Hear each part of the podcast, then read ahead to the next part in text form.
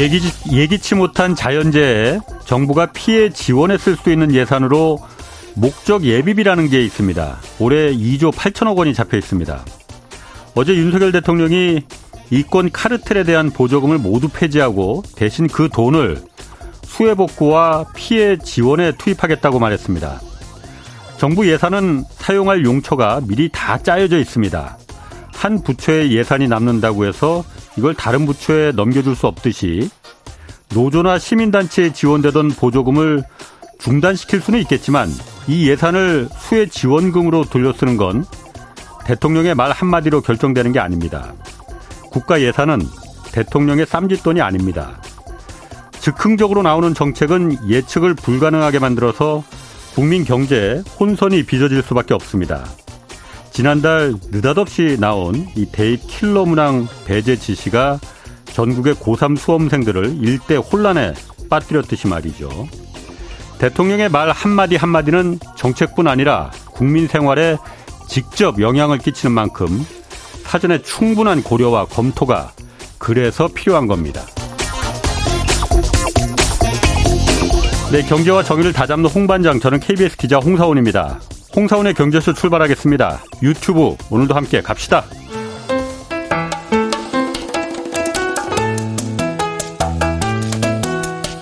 대한민국 최고의 경제 전문가만 모십니다. 어렵고 지루한 경제 프로그램은 거부합니다.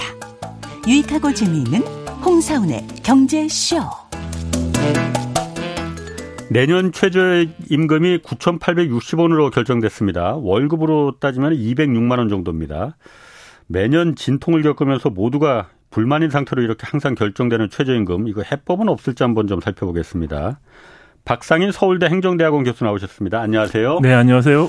내년 최저임금이 9,860원, 올해가 9,620원이었으니까는 240원 오른 거잖아요. 어, 어떻게 보셨습니까? 양쪽 다, 다 불만이에요. 네. 사실 2.5% 인상인데. 인상, 작년, 올해보다. 네, 네. 아. 그, 지금 최근 뭐 87년 제도가 도입된 음. 이후로 두 번째로 낮은 인상률입니다. 예. 2021년 코로나 때 1.5% 인상했던 거. 그때 코로나 때였습니까? 네네. 제외하면은 아. 어, 2.5% 굉장히 네. 낮은 거고 특히 지금 고물가죠. 정부가 예측하는 것도 한 3.5% 정도 희망을 하고 있는데 물가, 물가 인상률이 네. 네.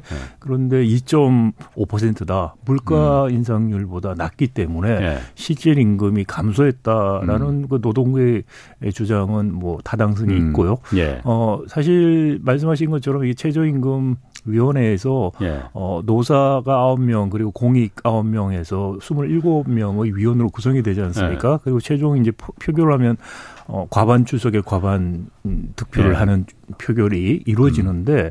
통상 이제 공익위원들이 오른쪽 편을 드느냐에 따라서 결정이 음. 돼요. 그러니까 네. 노사간에서 이게 쭉 협상을 하다가 막판에 가면 공익위원들이 상한선, 하한선 이렇게 음, 해서 그렇죠. 제시를 하죠. 예. 그래서 거기 안에서 협상이 안 되면 이제 표결로 들어가는데, 예. 근데 이번에 좀 특이했던 게 한선을 정할 때 예.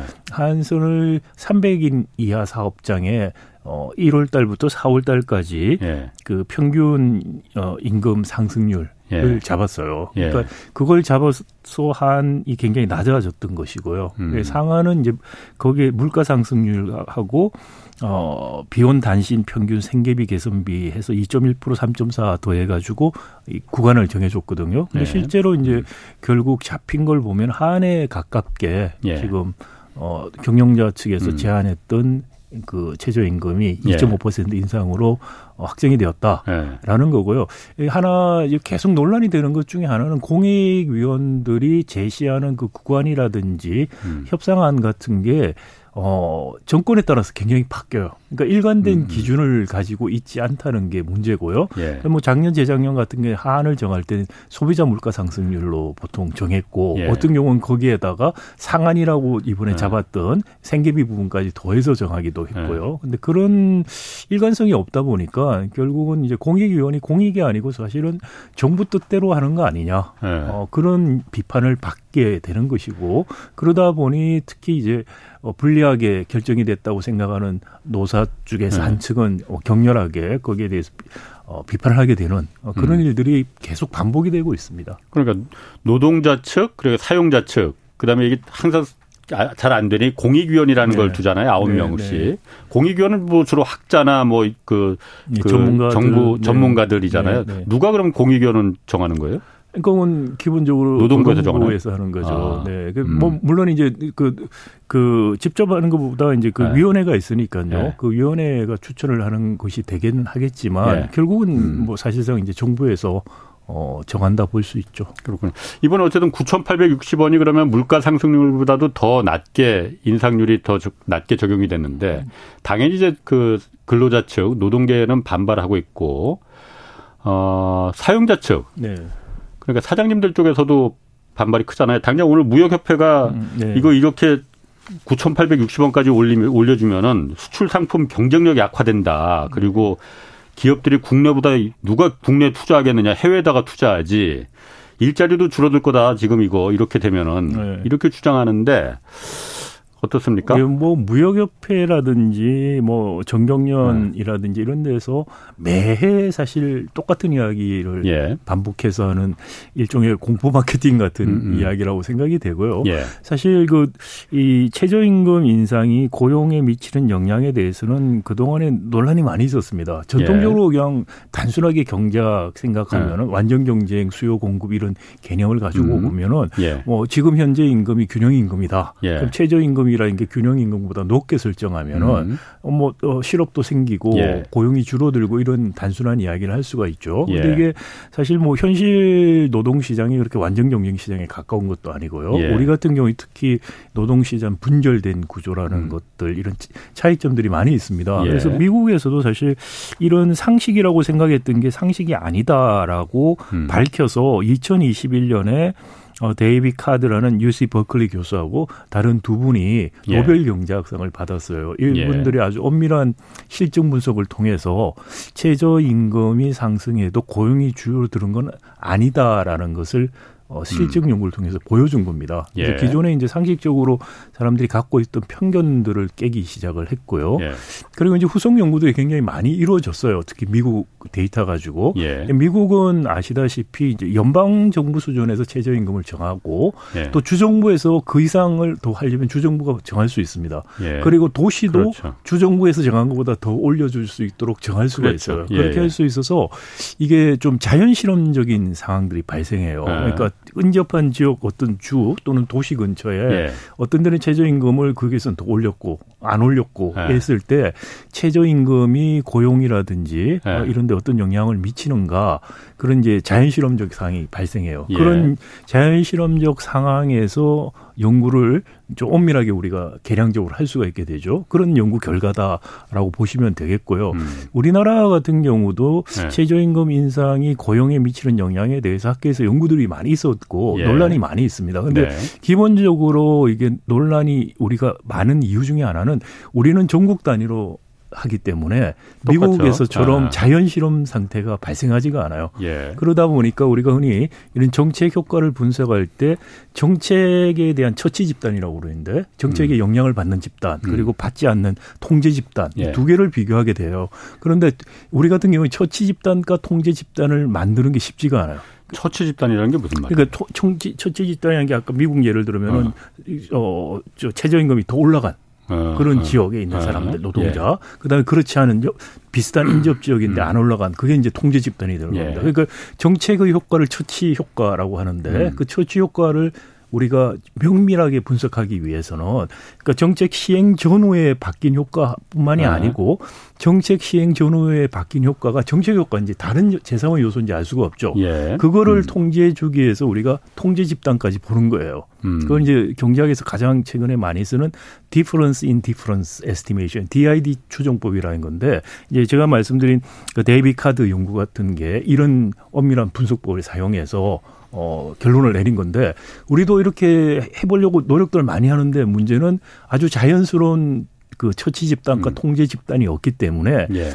이 통제 집단과 처치 집단을 어떻게 구성하느냐에 따라서 결과가 다르게 나요. 아시다시피 그 문재인 정부 때 예. 소득주도 성장해서 그때 굉장히 2년 동안은 많이 올렸죠. 그 다음부터는 예. 뭐 평균보다 낮게 올렸는데 예. 그 처음에 2년 동안에 올랐을 때 굉장히 논란이 많았고 예. 경제학자들이 그 그걸 계기로 해서 어 최저임금의 고용에 대한 효과에 예. 대한 분석을 했는데 처치 집단과 통제 집단을 어떻게 보느냐에 따라서 다른 결론들이 나왔어요. 예, 그래서 음. 이거는 아직까지 면, 엄밀하게 학술적인 결론이 안 난 상태다 우리나라의 경우는 그렇게 말씀을 드릴 음. 수 있고 지금 무역협회라든지 정경련에서 이야기하는 이런 수치들은 예. 또는 뭐 예시 무역협회는 대, 뭐 특별한 수치가 있는지 제가 잘 못 봤는데 예. 그런 것 같지 않고 그냥 상식적인 이야기 한것 음. 같고요.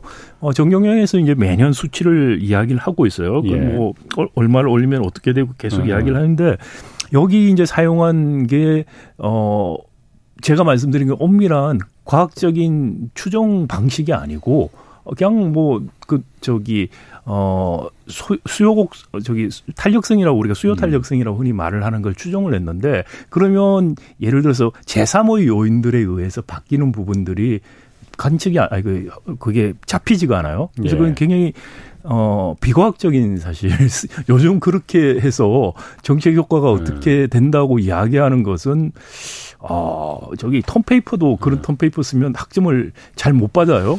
그런 음. 정도의 수준을 가지고서 언론의 대서특비를 지금 하고 음. 있다. 그래서 이게 굉장히 뭐 근거가 좀 약하다. 근거가 없고 어. 그냥 거의 이거는 이런 걸 괴담 수준이라고 말해야 되지 않을까? 아니, 뭐 사실 전경련에서 어떤 근거로 그 수치나 뭐 이런 걸 갖다 그 전경련에서도 그렇게는 했습니다. 그러니까 한국경제연구원에서도 국내 경제 상황 굉장히 악화될 거고 그 실직자들 많아질 거라고 했는데 그게 근거가 어떤 건지 제가 사실 정확하게 사실 보질 않아서 그런데 경, 전경련이나 한국경제연구원에서도 나름대로 이제 근거를 갖고 이제 조사를 하긴 했겠죠. 네, 그러니까, 네, 그러니까 조금 더 예. 설명을 드리면 이번에 예. 나온 게 2017년에서 21년 그 한국 복지 패널을 이용해서 예. 최저임금의 고용 음. 탄력성이라는 걸 추정을 했다라고 예. 하는데 여기서 이제 임금들 최저임금이 어떻게 인상이 되면 일자리가 어떻게 바뀌고 이런 식으로 추정을 한 거예요. 근데 지금 말씀드린 것처럼 음. 이게 그 고용 탄력성에 영향을 음. 미칠 수 있는 요인이 많아요. 경기가 알겠습니다. 일단 중요하겠죠. 예, 그런 예. 그런 것들이 예. 전혀 통제가 제대로 안 된 상태에서 나온 예. 수치기 때문에 예. 이게 최저임금의 효과인지 경기 변동에 예. 의한 효과인지 뭐 이런 것들이 섞여 있다는 거죠. 그래서 이런 방식의 음. 음. 수치는 더 이상 사실 그 엄밀한 정책 토론에서는 사용하지 않는데. 네. 뭐 어쨌든 그래도 네. 거기 그 다른 기관 어떤 그, 그 연구 결과에 대해서 네. 뭐 비판할 수 있지만 그게 완전히 뭐 괴담이다 이렇게까지는 좀 너무한 것 같고. 네. 그건 거기까지만 이제 가시죠 뭐. 괴담적, 괴담적 아. 수준이라고 제가. 예. 그 제가 사실 아까도 잠깐 그 말씀하셨지만은 어쨌든 항상 최저임금 결정될 때 보면은 노측이든 사측이든 항상 박수치고 끝나는 적이 한 번도 없습니다. 양쪽 다 불만이잖아요. 네.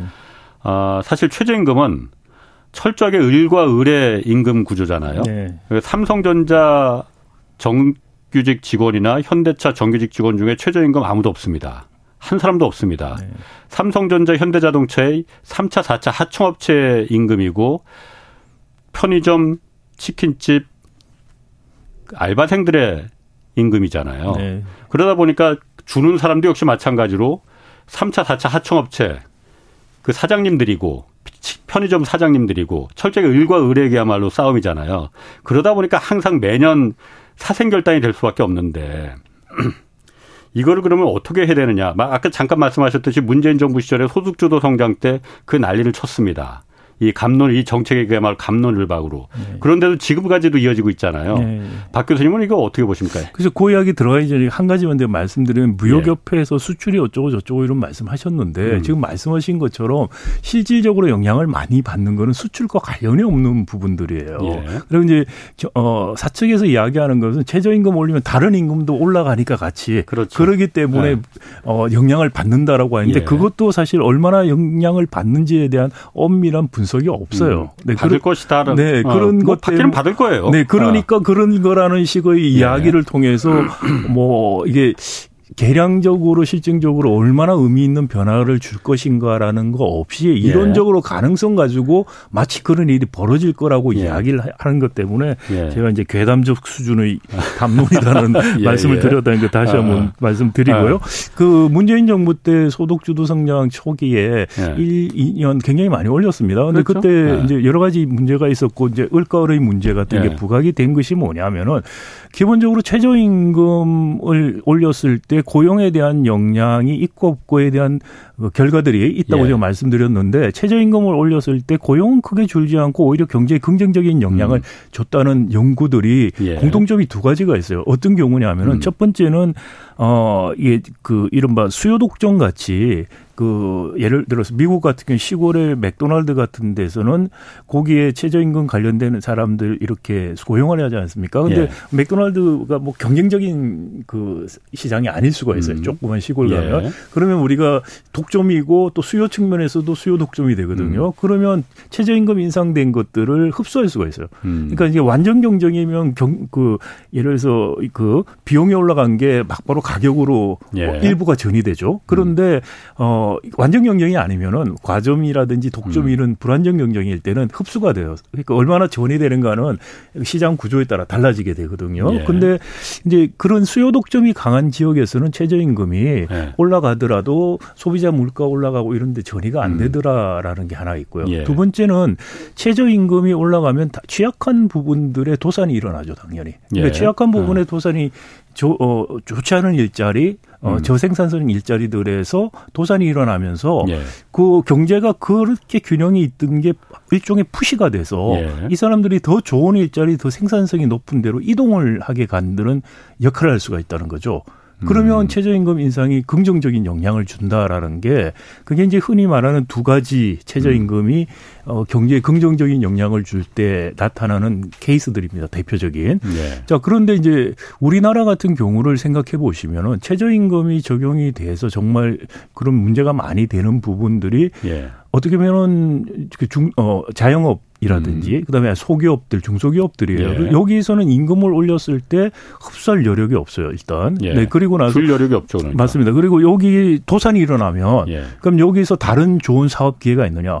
기회가 없어요. 그 사장님들이 그러니까, 불만이 많을 수밖에 그렇죠. 없죠. 우리는 그러니까 어떻게 보면은 음, 더 좋은 사업의 기회가 일어날 수 없는 구조 그리고 네. 최저임금을 그 푸시했을 때 음. 그걸 흡수할 수도 없는 그 예. 어디서 나왔느냐 하는 거죠 그런 구조가 음. 그 경제 구조가 기본적으로 우리가 어 재벌 대기업 중심으로 있는 전속 계약 관계에서 예. 단가 우려치기들 계속 일어나고 기술 탈취 일어나고 그러니까 중소기업들 이 기술 혁신할 여력도 없고 예. 유인도 없어지고 예. 그리고 단가는 후려치니까 수익률 떨어지고 예. 그러니까 임금을 낮추게 되는 거죠. 예. 그러니까 기업들이 임금 같은 푸시가 일어났을 때 예를 들어서 이윤을 내기 위해서 혁신을 한다라든지 다른 방식으로 가도록 유인을 우리가 해줘야 되는데 예. 그럴 수 있는 게 막혀 있어요 지금 구조적으로. 음. 예. 그러다 보니 임금 인상에 대한 충격을 그대로 받게 되고요. 예. 그리고 나니 어, 어떻게 보면 일가을의 문제가 되는 거죠. 예. 어, 중소기업 하시는 분이나 이런 분들도 어려운 문제를 구조적인 문제를 해결하라는 것보다는 당장에 네. 임금 올리지 말라는 이야기를 하게 되고 예. 그리고 또 우리 임금 양극화가 점점 심화가 되고 있는데 최저임금 적용 대신은 노동자들은 지금같이 물가 상승률도 안 되게 올라간다는 거에 대해서 또 분노를 하시게 되는 거죠. 예. 그러니까 이게 지금 그러니까 이 구조가 을가을의 대결이 아니고 우리가 정말 상생하고 윈윈 구조로 가려면은 우리 경제 구조를 바꾸는 작업을 해줘야 돼요. 그래서 음. 문재인 정부 때 소득 주도 성장을 하려고 했으면 선행적으로 또는 동시에 우리 경제 구조를 바꾸는 공정 경제 그 공정 경쟁이 가능함으로써 혁신이 일어날 수 있는 기회가 열려 있고 그래서 푸시를 했을 때 더 생산적인 대로 사람들이 기업들이 옮겨갈 수 있는 그런 구조를 만드는 작업을 하고 같이 했었거나 서, 선행적으로 우선 순서가 공정 경쟁 음. 공정 경제부터 음. 이루어야 되는데 그렇지 않고 있기 때문에 저는 실패를 했다고 생각을 하고요. 그렇기 때문에 음. 많은 을과 을의 지금 갈등을 낳았다라는 네. 생각이 들고 그래서 네. 지금이라도 이게 해결책이 중소기업 또는 소상공인과 우리 자영 자영업자와 그리고 그 저임금 노동자 간의 대결로서는 해결책이 음. 없어요. 그러니까 사실은 이분들이 음. 다 힘을 모아서 네. 우리 경제를 근본적으로 바꾸자는데 같이 힘을 모아야만 우리가 네. 해결할 수 있는 문제라고 생각이 됩니다. 그러니까 지금 말씀하시는 거는 그 뒤에 있는 최저임금 뒤에 있는 그 공정 경제가 먼저 확립이 돼야 된다. 예를 들어서 최저임금을 주는 최저임금을 주는 그 사장님은 삼성전자 현대자동차 회장님이 아니고 그 밑에 3차 4차 협력업체 그렇죠. 사장님들이니 이 사람들이 줄 수 있는 여력을 만들어주기 위해서 대기업이 충분한 그야말로 협상이 돼야 된다는 거잖아요. 그렇죠. 하청업체들과 마찬가지로. 네, 예를 들면 우리가 흔히 말하는 뭐 납품 단가 이런 거. 단가 후려치기. 단가 후려치기. 왜냐하면 제가 예전에 취재해 보면은 아, 대기업들이 구매부가 하청협력체의 어떤 그 원가 납품을 받을 때 원가 계산서라는 걸 받잖아요. 네. 여기 이제 다 재료비부터 시작해서 인건비가 다 되는데 이거를 하청업체가 대기업의 원청업체한테 제출하는 게 아니에요. 자, 우리가 계산해 보니까 이렇게 이렇게 되니까 이 정도 원가는 좀 납품 단가를 좀 쳐주쇼. 그렇죠. 하는 게 아니고 대기업 구매부가 너무나 잘합니다. 그렇죠. 대기업 구매부가 이 정도에 만들 수 있으니 인건비 이거 해서 재료비는 우리가 조사해 보니까 이거 얼마야. 인건비를 이거 이 이상 주지 마. 하청업체 내려보내 주거든요. 네, 그렇죠. 그 말 들을 수밖에 없습니다. 그러니까 2000년대 이후에 우리가 그 금융위기 이후에 산업의 독과점화가 훨씬 심하게 예. 됐어요. 그러면서 전속 계약 관계로 들어가고 예. 그러니까 반복된 전속 계약 관계에서 보니까 하청의 원가 구조를 거의 파악을 하기 시작하죠. 예. 그러니까 지금 말씀하신 그렇죠. 것처럼 단가를 후려치고 예. 그리고 단가 후려치기를 피하기 위해서 생산 공정 혁신을 해서 새로 해보니까 그걸 가져오라고 해서 음. 기술 탈취해서 경쟁 사업자한테 줘서 다시 둘이 음. 단가를 후려치고 이런 일들이 반복이 되다 보니까 음. 대기업 중소기업 의 임금 격차 심하게 일어나고 있죠. 우리나라 예. 같이 대기업 중소기업 임금 격차가 심한 어 선진 국가는 없어요. 그게 이제 우리가 흔히 대기업 중소기업 규모별 임금 격차를 말하는데 이거는 사실 규모별 임금 격차가 아니고 예. 하청 단계별 임금 격차가 그렇죠. 규모로 반영이 됐을 예. 뿐이거든요. 그러니까 이 전속 계약 관계 단가 어려치기 기술 탈취 같은 문제가 선행적으로 해결이 되지 않으면 지금 같은 을의과 을의 대결로 몰리는 이런 구조가 바뀌지 않고 정부가 해야 될 거는 정말 이 구조를 바꾸는 음. 개혁을 해줘야 됩니다. 그래야지 우리 양극화 문제도 해결되고요. 어, 대기업들이 우리 사무직 특히 보면은 50쯤 되면 조기 퇴직을 해요. 그 조기 퇴직하는 이유가 뭐냐? 임금이 많은 부장님들을 기업이 갖고 있을 필요가 없어요. 그러니까 어떻게 보면 부장 50대 되면은 경험도 많고 인적 자본이 많이 있을 텐데 근데 그 인적 자본이 경쟁력의 원천이 아니고 단가 우려치기가 경쟁력의 원천이에요. 가격 경쟁력에. 음. 그러니까 대리가 가서 단가를 우려치나 부장님이 가서 우려치나 상관이 음. 없으니 음. 조기퇴직 시키는 음. 거예요. 맞습니다. 저기 그게 사실 보면은 하청 기업의 임금을 최저 임금을 올리지 말아야만이 후려쳐야만이 원청 기업인 대기업의 임금이 올라갑니다. 그건 사실 대기업의 어 대기업의 사실 그 강한 그 노조도 노동조합도 암묵적으로 경영진과 합의하는 거거든요. 하청업체 같은 노동자지만은 저기 후려치고 최저임금 올리면 안 돼. 그래야만이 우리 임금이 올라가지고 우리는 최저임금하고 상관없지만은 저기에 착취가 우리의 이득으로 돌아오니 그 사실 카르텔이 그 그런 게 정말 카르텔이죠. 암묵적으로 노동 이 강한 대기업 노동자와 경영진의 암묵적인 합의거든요.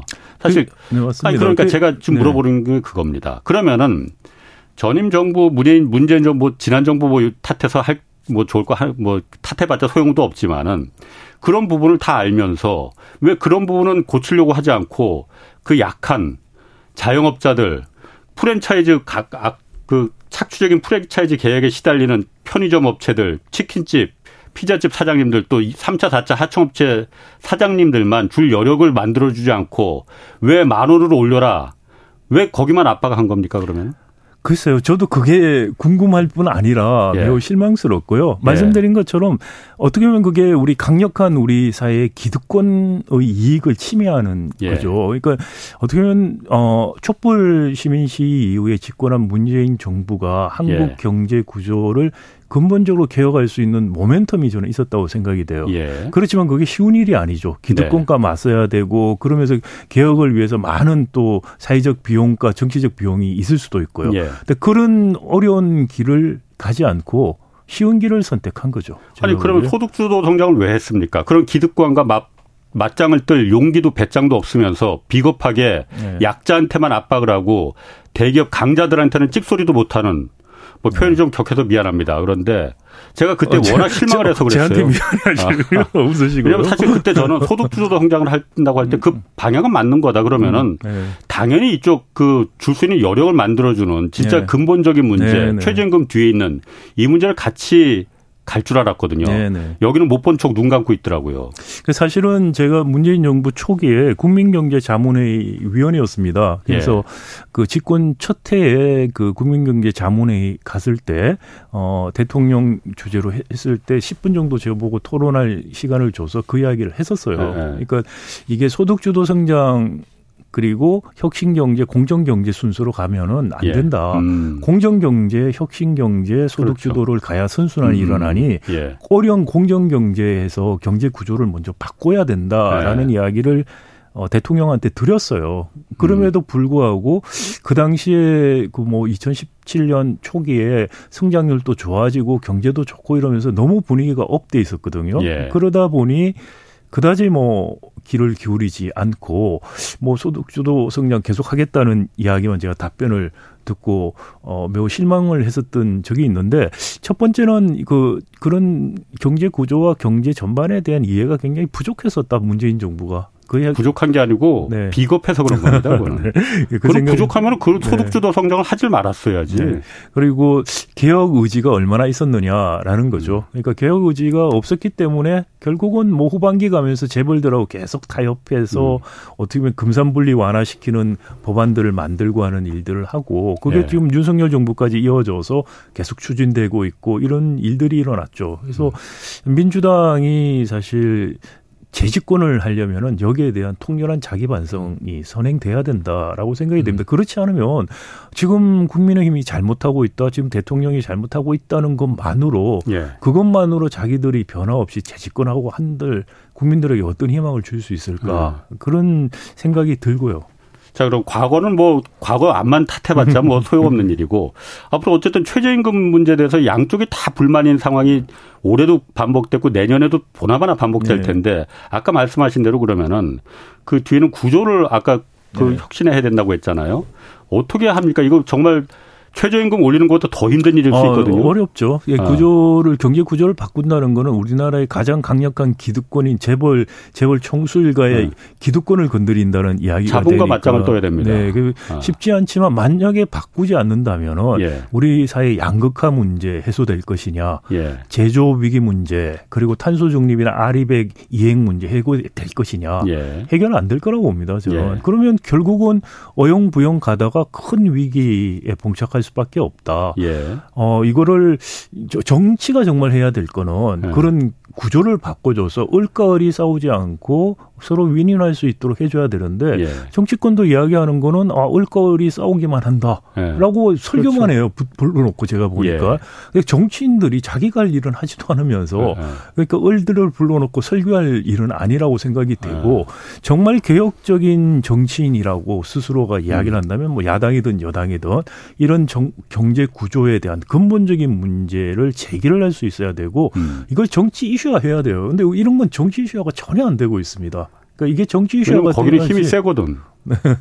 힘이 세니까 말을 못 하는 음, 겁니다. 언론의 역할이 중요한데 네. 언론도 그런 걸 정치 이슈화하는데 네.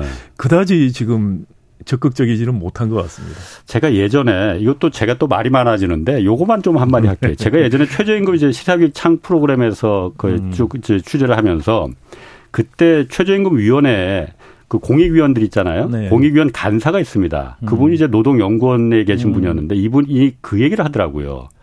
최저임금위원회 이거 빨리 없어져야 된다. 최저임금 그 을과 을끼리 사생결단이 될 수밖에 없는 구조를 만들어 놓고 거기서 이게 10원을 올리니 100원이 올리니 무슨 의미가 있겠느냐. 양쪽이 다 불만이고 이거는 해결이 안 된다. 사생결단이. 그 뒤에 있는 문제를 굳혀야 되는데 그건 최저임금위원회에서 노동부 산하에 힘도 없는 노동부 산하에 위원회가 무슨 힘이 있어서 그걸 고치겠느냐. 그래서 최저임금위원회를 해체시키고 대통령 직속에 국가임금위원회로 만들어서 강력한 힘을 부여해야 된다. 그래서 그 뒤에 있는 이 아까 말씀하신 구조적인 문제들, 프랜차이즈 착취적인 이 일방적인 문제, 대기업과 하청기업 간의 원화청 간의 그 납품 단가 문제, 아까 기술 착취 문제 이런 부분이 다 어쨌든 임금과 연결된 문제잖아요. 네.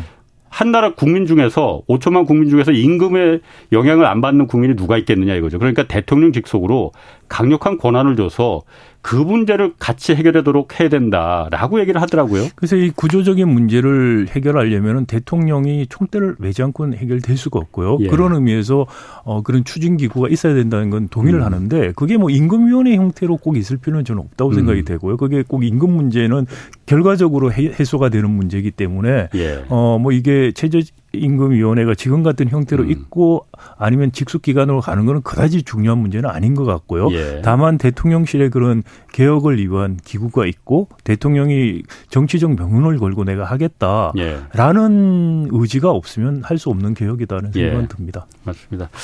자, 그 부분에 이제 뭐그 하여튼 구조적 최저임금보다도 이거 얼마 결정할지 얼마로 할지 이거 결정보다도 그 뒤에 있는 문제를 해결하는 게 이게 정말 중요한 문제다라는 거로 좀 하고 올해 하여튼 그 최저임금 결정하면서 가장 많이 나온 얘기가 아, 얼마로 정할지도 그거지만은 그 최저임금 업종별로 또 지역별로 이거 차등 적용해야 된다 이 얘기 있잖아요. 아까 잠깐 말씀하셨지만 미국 같은 경우에 주마다 다 다릅니다. 네. 물론 기본적인 연방 최저임금이 딱 있긴 있지만은 그거로 해서 다 주마다 다르잖아요. 네. 우리나라는 어 하면은 안 됩니까? 그러니까 어. 최저임금을 지역별로 또 일본도 다르게 하고 있죠. 예, 지역별로 그렇죠. 산업별로 다르게 예. 해서 그러니까 지역 산업이 겹치면은 최저임금 중에서 높은 걸 최저임금으로 하고 하는데 예. 그러다 보니까 이제 최저임금 수준이 지역별로 산업별로 격차가 생기고 해요. 그런데 예. 우리나라 같은 경우에는 지금 그거를 실행하는 게 사실상 쉽지는 않아요. 첫 번째 문제는 예. 미국이나 일본만큼 그렇게 국도 자체가 크지는 않습니다, 우리가. 그리고 음. 만약에 이렇게 하게 된다면은 지금 뭐 일본 같이 한다면은 지역별로 산업별로 이렇게 음. 정하게 되는데 어 예를 들어서 산업별로 정한다고 할 때뭐 네. 산별로 하자. 그렇게 네. 되면은 산별로 했을 때 산별 노조도 우리가 잘 안 되고 있는데 그렇죠. 어, 네. 특히 이제 노동자 측에서 충분한 네. 대표성과 또는 충분한 협상력을 발휘할 수 있을까라는 네. 생각이 하나 들고요. 그리고 이제 마찬가지 지역별도 마찬가지인데 그러다 보니까 최저임금위원회에서 아예 네. 지역별로 다르게 하자고 이렇게 하는 안도 있어요. 음. 그런데 그렇게 되면 당장의 문제가 되는 게 우리 지역 균형 발전 문제들 지금 제기가 되고 있는데 그거하고 역행한다는 이야기 받을 나올 가능성이 굉장히 크고요. 예. 그리고 최저임금의 취지 자체가 예. 정말로 지역과 산업을 다 생각해서 최저임금입니다. 예. 그러니까 그 최저임금에다가 미국처럼 아예 지역별로 어, 서울 같은 데 네. 생활비 더 비싸니까 네. 더 올려주는 예. 그런 식으로 접근하는 거는 가능하다고 생각을 아. 해요. 그럼에도 불구하고, 어, 뭐 이 최저임금위원회에서 지역별 산업별로 다른 식으로 책정한다는 것 자체는 네. 어 우리 불평등 양극화 음. 이런 것들을 더 심화시킬 가능성이 크고요. 예. 또 이제 어떤 분은 이런 말씀해요. 그 최저임금 올려도 네. 미만율이 있다는 거예요. 그러니까 왜냐하면 최저임금 적용. 대상 네. 중에서 그만큼 못 예. 받는 사람들이 이 최저임금 인상을 해봤자 미만율이 높으면 소양이 있느냐라는 이야기를 하는데 예. 미만율이 최저임금 인상을 높게 하면 빨리 더 커지는 건 맞습니다. 그런데 예. 문제는 뭐냐면 뭐냐면은 미만율에 있는 5인 이하 특히 사업장의 네. 노동자들 경우도 미만에 있지만 최저임금이 올라가게 되면 같이 따라가요. 네. 그러니까 끌어올려주는 효과가 음, 음. 있다는 것도 음. 우리 그 실증적으로 보여, 어, 보여준 바가 있고요. 그래서 네. 어 최저임금 인상이 그런 취지에서 보더라도 음. 전국 단위, 산업 단위 같이 가면서 지금 미만 그래서 안 되는데 미만율이 나오지만 같이 끌어올려주는 음. 효과도 있기 때문에 현행 우리 우리 지금 현실을 고려했을 때는 지금 같이 가는 게 산업별 음. 업종별로 바는 것보다는 나은 방식이 아닐까라는 생각이 듭니다. 저는 사실 보면은 그 어쨌든 미국도 그렇고 일본도 그렇고 지역별로 차이가 있잖아요. 미국 네. 같은 경우에 최저임금제가 연방 최저임금이 시간당 7달러 25센트고 네. 소득이 생활비가 비싼 뭐 뉴욕이나 워싱턴 같은 경우는 그 한 15달러 이상씩 그렇죠. 주잖아요. 네네. 그러니까 네. 주마다 이제 그 정하잖아요. 생활비가 네네. 네. 비싸니까.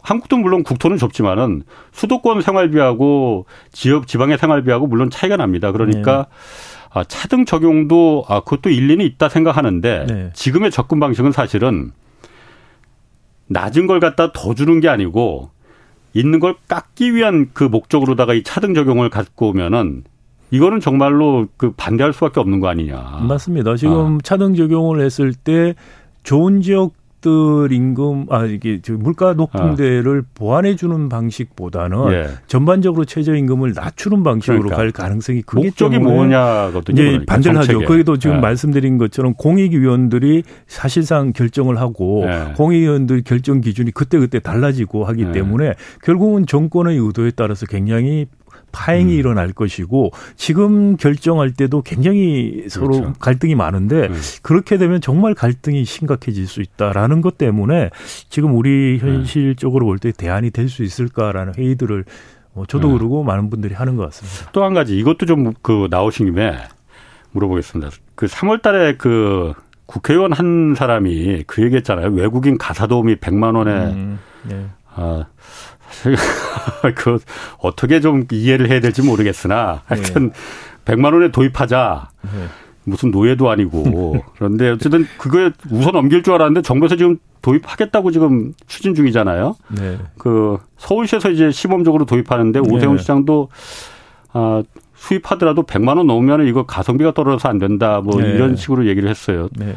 그러면 이건 최저임금하고서 예외를 두자는 거잖아요. 외국인 그렇죠. 같은 경우 외국인 네. 노동자는. 네. 이거는 어떻습니까? 이게 저출산 대책으로 하나로 지금 나오는 건데. 네, 이게 첫 번째는 그게 만약에 그러면은 저희가 국제사회에서 엄청난 비난을 받을 가능성이 커요. 그러니까 최저임금 뭐 비난은 비난이고. 네, 그 아. 최저임금 그러니까 노동후진국이라는 비난과 네.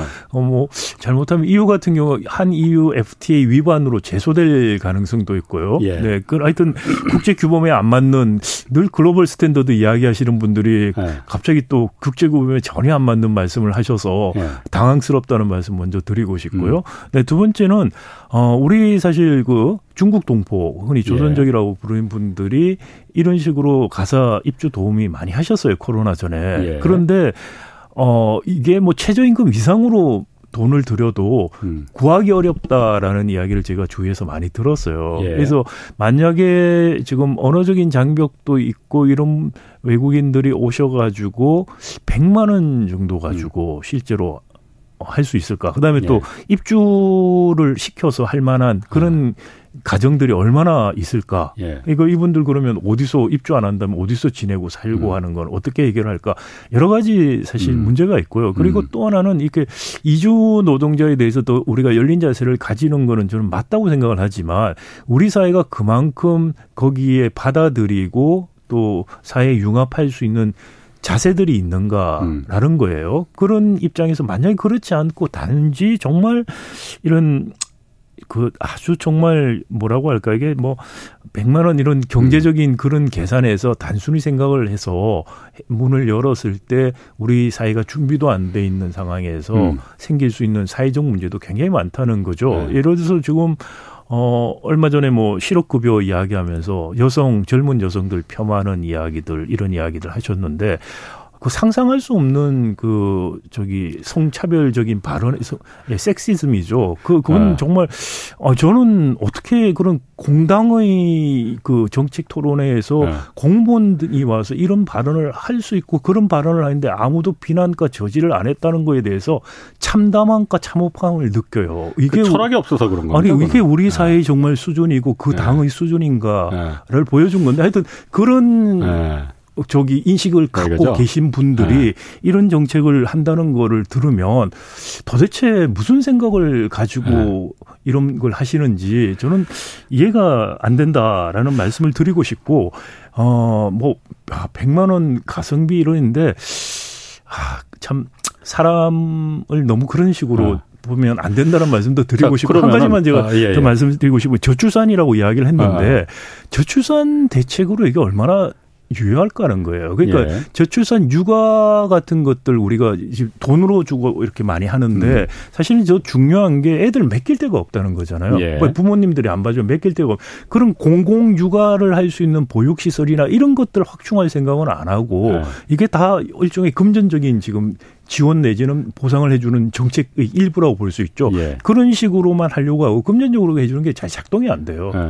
우리나라에서 출산율이 그나마 높은 데가 세종시거든요. 예. 세종시 공무원들 많죠. 두 가지 특징이 있어요. 하나는 직업의 안정성이에요. 그렇죠. 예측 가능한. 예. 그리고 일정한 수입이 되고 또 예. 세종시가 다른 데 비해서 육아 시설들이 훨씬 잘 돼 있어요. 예. 그러니까 육아 시설이 잘 돼 있고 안정적인 수입이 보장되고 그다음 육아휴직을 음. 공무원들은 훨씬 더 자유롭게 써요. 예. 그 불이익이었고 음, 음. 우리 전반적으로 사회가 기업들이 이 정도만 가면은 저는 저출산 문제 상당히 해소될 음. 거라고 생각이 돼요. 세종시 출산율이 그래서 높은 거라 이거죠. 그렇죠. 그게 네. 그 그게 전공법이고 근데 그게 네. 돈도 많이 들고 사회적 네. 비용이 네. 드는 거예요.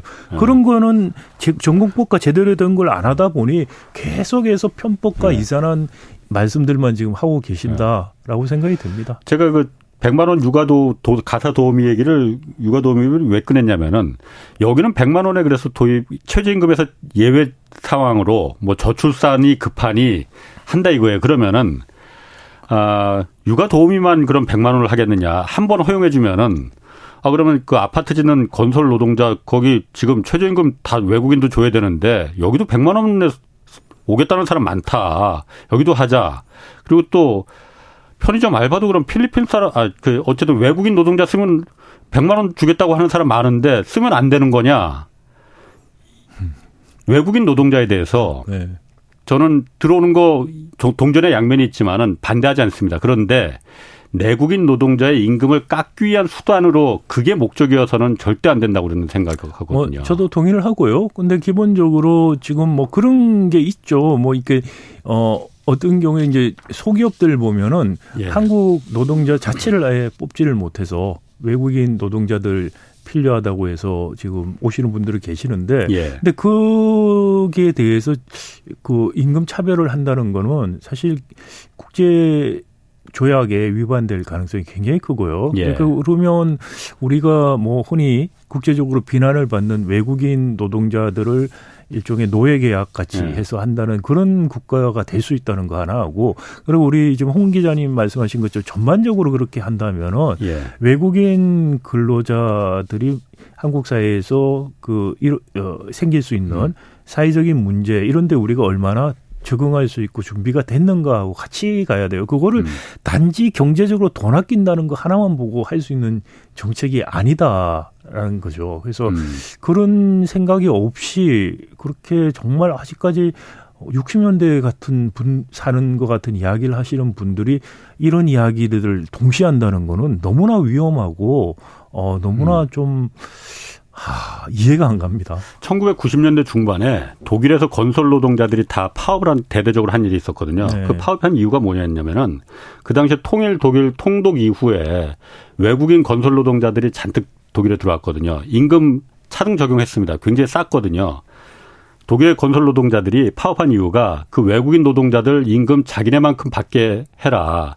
독일의 그 노동자들이 어떤 시민의식이 있어서 그런 게 아니고 저쪽이 싸다 보니까 우리 임금이 깎여나가더라 이거예요. 내국인 노동자들의 임금이. 그렇기 때문에 저쪽으로 올려줘야만이 우리도 임금을 보존받을 수 있다라는 그, 그것 때문에 파업을 한 거였거든요. 그러니까 아까도 말했지만 외국인 노동자를 도입하는 이유가 내국인 노동자의 임금을 착취하기 위한 깎기 위한 목적이 돼서는 그거는 그런 국가는 있어서는 안 되죠. 어. 그러니까 이게 지금 우리 전반적인 산업 경쟁력이나 이런 것들이 가격 경쟁력 위주로 아직 음. 가고 있었어요. 그런 거죠. 그러니까 네. 임금 인상이라는 압박이 와서 가격 경쟁력이 유지되기 어려울 그렇죠. 때는 기술 혁신이나 이런 생산성이나 이런 걸 통해서 경쟁력을 확보하도록 유인을 해주는 제도가 돼야 되는 거죠. 근데 네. 지금 중소기업들 정말 압박을 먼저 일, 일차적으로 받는 기업들은 그럴 수 있는 여력과 음. 유인이 없기 때문에 이걸 바꿔줘서 가는 게 경제가 우리가 발 전하는 거예요. 네. 그러니까 우리 노동자들이 잘 살고 소득이 높아지는 게 경제가 발전하는 거예요. 그렇죠. 그러니까 그런 방향으로 가야 되는 것이지 이게 사회 양극화를 고착화시키고 그래서 이게 한계에 오니까 외국인 근로자를 네. 데리고 와서 계속해서 이 체제를 유지한 구체제를 유지하기 위한 기득권들의 몸부림이라고 이야기할 수밖에 없다는 것이고 아, 이거는 뭐 경제적인 측면뿐만이 아니고 사회 통합이라든지 전반적인 측면을 봤을 음. 때 너무나 위험한 발상이다라는 아니, 그러니까. 아파트가 무너지는 겁니다. 그야말로 싼 인건비로 어떻게든 2차, 3차 다단계 하층 구조가 되다 보니까는 인건비밖에는 깎을 수가 없거든요. 그렇죠. 그리고 철근 빼먹는 수밖에 없거든. 네네. 네. 그러니까 아파트가 무너지는 겁니다. 네. 아 오늘 뭐 최저임금 말고 지금 엘리어 소송 얘기도 좀 해야 되는데 간단하게만 좀 할게요. 어쨌든 이게 중요한 사안이라서 아, 엘리엇 그 미국의 핵, 그 엘리엇 펀드에 한국 정부가 1,300억 배상하라 이게 지난달에 국제중재 네. 판결이 있었잖아요. 네, 네. 이게 그러니까 삼성물산하고 제일모직 합병하면서 이게 삼성물산이 손해를 많이 봤으니 네. 이거 그때 국민연금이 표를 몰아줘서 합병에 찬성했기 때문에 한국 정부가 국민연금 시킨 거니까는 조정한 거니까 한국 정부가 엘리엇 손해 본거 이제 네. 1,400억 배상하라는 거잖아요. 네. 이걸 그런데 어제 그 법무부가 영국 법원에 취소 소송을 냈어요. 취소 네. 소송을. 네. 이길 수가 있는 겁니까, 이거? 뭐 일단 저는 이길 가능성 거의 없다고 생각이 되고요. 네. 이제 주 로 이제 취소 소송을 낼 때 우리 뭐 크게 이제 두 가지 네. 가능합니다. 하나는 뭐냐면은 이게 형식적인 절차적인 측면에서 중대한 어, 어 흠이 있었다라는 예. 건데 그거는 지금 우리 정부도 뭐 이야기한 건 아니고요. 두 번째 이제 관할 문제라고 하는데 음. 즉그 국제 투자 분쟁에서 다룰 내용인지 아닌지를 음. 가지고서 예. 중재 재판 소에 소송을 할 수는 있어요 형식적으로. 예. 그런데 문제는 뭐냐면은 지금 주, 어, 법무부가 어제 한동훈 장관이 이야기한 그 쟁점이라고 하는 것들이 예. 판정 과정에서 우리가 주장한 내용이고 음. 그것들이 음. 판정 과정에서 받아들여지지 않은 것들이에요. 그래서 음. 내용 형식은 형 어, 관할권이라는 형식적인 이야기를 했지만 실질적으로는 내용에 대한 불복이나 다름없는 소송을 하고 있기 음. 때문에 그 판정부의 판정부가 그거를 충분히 지금 여러 가지 근거를 가지고서 판정한 것들이 어, 그, 다시 소송해서 뒤집힐 음. 가능성은 거의 없다고 생각이 돼요. 네. 특히 이제 두, 두 가지 쟁점을 이야기를 했는데, 하나가 국민연금이 사실상 국가기관이다고 말을 아. 했는데, 한미 FTA에서 뭐 사실상 국가기관이라는 표현이 없고, 음. 그러다 보니 국민연금 자체는 국가기관이 아니다. 아. 뭐 이런 주장을 했고, 그 다음에 네. 이게 엘리엇이 소수주주로서, 어, 투자를 했고, 국민연금도 소수주주로 의결권을 행사인 네. 건데 소수주주 의결권 행사로 소수주주가 피해를 봤다라는 것 자체가 예. 어, 우리 상법상 성립이 안 되고 네. 그래서 이것이 외국인 투자에 대한 부분이 아니다라는 두 가지 주장을 했어요. 음. 근데 이거는 이미 판정 과정에서 받아들여지지 않은 겁니다. 음. 예를 들어서 그 판정부 같은 경우에도 국정농단 사건에서 음. 이재용 부회장의 승계라는 그런 현안이 있었고 예. 그걸 통해서 결국 복지부에서 어 국민연금에 부당한 개입을 해서 아. 내려졌다. 예. 그래서 그 사실상 국가기관이라는 의미를 어. 그렇게 한 거고요. 예. 그리고 이제 우리는 뭐 독일법 체계라고 해서 법에 딱 있는 거 아니면 안 된다고 생각을 하는데 예. 국제법이나 영미법 같은 경우에는 사실상이라는 개념을 많이 써요. 예. 그러니까 음. 그래서 이게 뭐 새로운 건 음. 아니고요. 그다음에 두 번째는 이게 그, 그 개입을 통해서 엘리엇이 음. 주식 가격이 떨어져서 투자에 손해를 봤다고 한 것이기 때문에 네. 통상의 뭐 소수 주주 간에 있어서 음. 의사 결정의 음. 부분들 그 국내 상법과는 다른 차원이다라고 해서 지금 정부가 주장한 걸 다 재판 정부가 다 반박을 하면서 음, 기각을 했던 내용이에요. 이 음. 부분들을. 근데 이걸 다시 중재재판소에 어, 관할권도 중재재판할 수 있다는 그 요건을 들고 와서 하는데 음. 사실 이건 판정은 단심이거든요. 그러니까 예, 그렇죠. 내용은 불복할 수는 없어요. 1심, 뭐 2심, 3심 이런 게 있는 게 아니고 한 번에 그냥 끝나는 거죠. 끝, 납니다 그러니까 이 사실상은 내용을 불복하는 그렇구나. 내용을 중재를 했는 중재 네. 그 다시 소송을 했는데 이게 바뀔 가능성은 뭐 저도 그렇게 네. 생각하지만 제가 아는 전문가들 누구도 뭐 승소 가능성 거의 없다 이렇게 생각하는 것 같습니다. 뭐 승소하면 좋겠지만은 만약에 승소 이번에 그 취소 소송도 만약 패한다면은 이 1,300원을 1,300억 원을 네. 거기다 뭐 지연 이자 비용도 있고 그렇죠. 법률 비용도 있고 더 네. 늘어날 거예요 이제. 그렇죠. 그러면은 이걸 갖다가 정부가 내야 되느냐. 네. 여기 엘리엇 이번에 그 국제재판 국제 중재소송에서도 이재용 회장의 이익을 음. 위해서라고 네. 국내 재판을 인용했는데 네. 구상권을 청구할 수 있는 거죠 이게? 청구해야죠 당연히. 당연히 해야, 해야 되는데 어저께 아마 어 기자회견 때 질문도 나왔던 것 같아요. 한동훈 법무장관한테. 네. 네. 그랬더니 네. 지금 이게 우리가 불복 소송을 했으니 네. 확정된 게 아니니까 네. 지금 그 이야기 할 때가 아니다 이렇게 넘어갔다고 그래요. 예. 근데 확정이 되면 당연히 이제 구상권 청구를 저는 해야 된다고 생각이 되고요. 예. 어, 어, 이게 국민의 혈세가 이런 식으로 쓰이는 거에 대해서 우리가 뭐 메디슨이라는 유사한 그, 어, 지금 ISDS도 있고 하니까 예. 그래서 불복 소송을 한다고 했는데 예. 국민의 혈세를 정말 생각한다면 승소 가능성 없는 거 불복할 게 아니고 예. 국민의 세금으로 일단 낸 거를 예. 구상권 청구해서 그 당사자에게서 우리가 받아내야 되죠. 그게 음. 국민을 위해서 하는 해야 될 일이고 그리고 국민연금이 사실상 국가기관에는 오명을 안 쓰려면은 예. 정부가 국민연금의 중립성을 철저하게 지키도록 음. 바꿔야지 음. 이런 일이 반복이 되지 음. 않는 거예요. 그런 음. 걸할 생각은 하지 않고 불복 소송을 하는 게 마치 뭐 국민의 이익을 대변할 것이라고 말하는 건 저는 궤변이다라는 생각이 들고요. 음. 이게 구상권 청구 이런 이야기가 나오면 이재용 부회장 국정농단 사건 이런 이야기들이 다시 해자되면서 이재용 부회장 지금 자본시장법 위반으로 음. 재판받는 거에 악영향을 미칠까라는 그런 우려를 음. 지금 삼성그룹에서 하고 있다는 게뭐 아, 그런 부분도 이야기들이 많이 나오고 거기까지 있죠. 하겠습니다. 네. 박사인 교수였습니다. 홍사원의 경제쇼였습니다.